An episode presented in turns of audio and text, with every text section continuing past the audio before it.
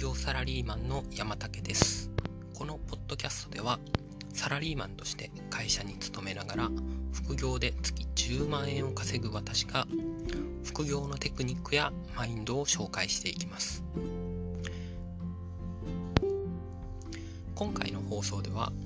副業が本業にも役立つケースというところで私の副業事例について紹介したいと思います。前回ですねサラリーマンの副業というのは本業との相乗効果を出すべきだというふうに紹介させていただきましたがその一例として私が行っている副業の事例が本業にも役立てているというところを紹介していきたいと思います。私の場合は副業でブログ運営を行っています。個人でブログを立ち上げて日々コンテンツを配信しています。このブログ運営の副業なんですけどもブログが多くの人に読まれることによってページビューが増えていきます。ブログの中には自分のコンテンツ以外に Google AdSense といった広告や Amazon のアフィリエイトリンクなどを設置しています。ブログのページビューが増えれば増えるほど Google AdSense の広告の収益やまたブログ記事を読んで Amazon のアフィリエイトリンクをクリックしたユーザーが商品購入することでそうした成果報酬を得られるような副業になっています。先ほど紹介したようにブログ運営の副業収益は基本的には広告モデルなのでより多くの人にブログが読まれるほど自分が副業で得られる収益が大きくなっていきます。そう考えた時に何を行うかというといかにブログを多くの人に読まれるようにするかというところなんですね。個人でブログを行う場合は基本的にアクセスの経路となるのが検索結果による表示。なのでユーザーが検索で調べてきた時にアクセスされるといった経路が主な流入元になってきます。といったところで私はブログの SEO についてかなり研究を行いどうすればアクセスが増えるか検索結果で上位が表示されるかっていったところを日々分析をしてきました。そうした甲斐もあって今運営しているメディアは2つほどあるんですけども1つは月間10万 PV を超える程度のアクセス数を記録しておりもう1つは月間20万ページビューのアクセスがあり両方を足し合わせると合計30万ページビューほどある規模に育っています。このブログ運営の副業でブログのグロースをするために培った SEO や分析のスキルが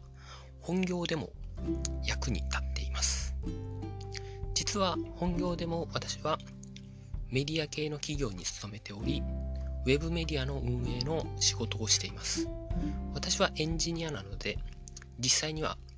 メディアの構築だったりいろんなシステムの開発とかを行っているんですけども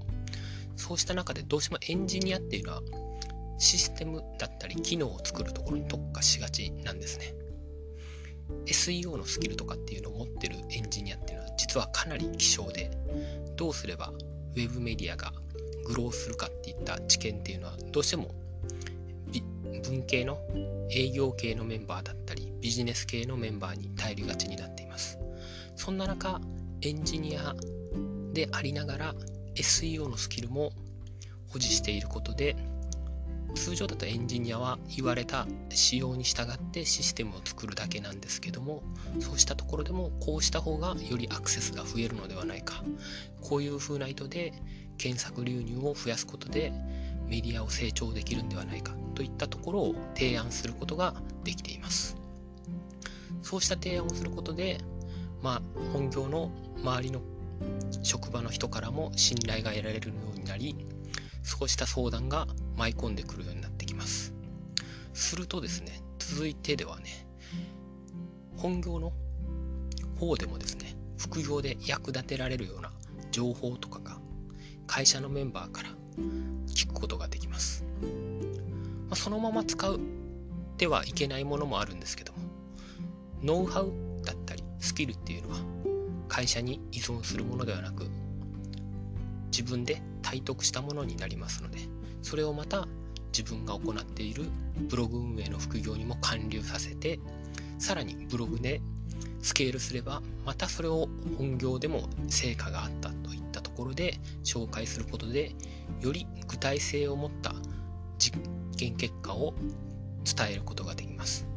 やはり仮説を立ててそれだけで推測で話すよりもですね実践してその結果があった数値結果がかなり説得力を持たせるものになるのでそうした実験台となるブログを持っているっていうのも非常にでかいです。今回副業が本業にも描けたスケースというところで私山竹の副業事例を紹介させていただきました私は副業としてブログ運営を行っているんですけどもそのブログを成長させるために身につけた SEO や分析のスキルっていうのが本業でも非常に有効的に活用できています。さらに本業でもそうしたスキルが認知されることで他の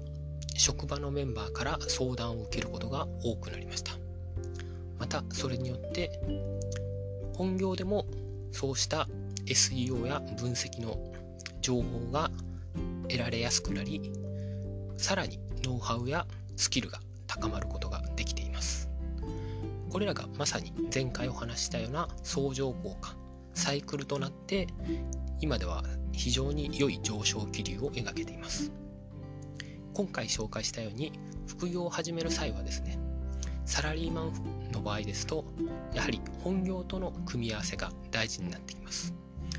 副業を行いつつ本業でもその効果が得られる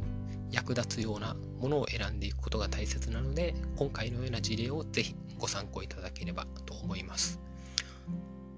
今回はご清聴いただきありがとうございました。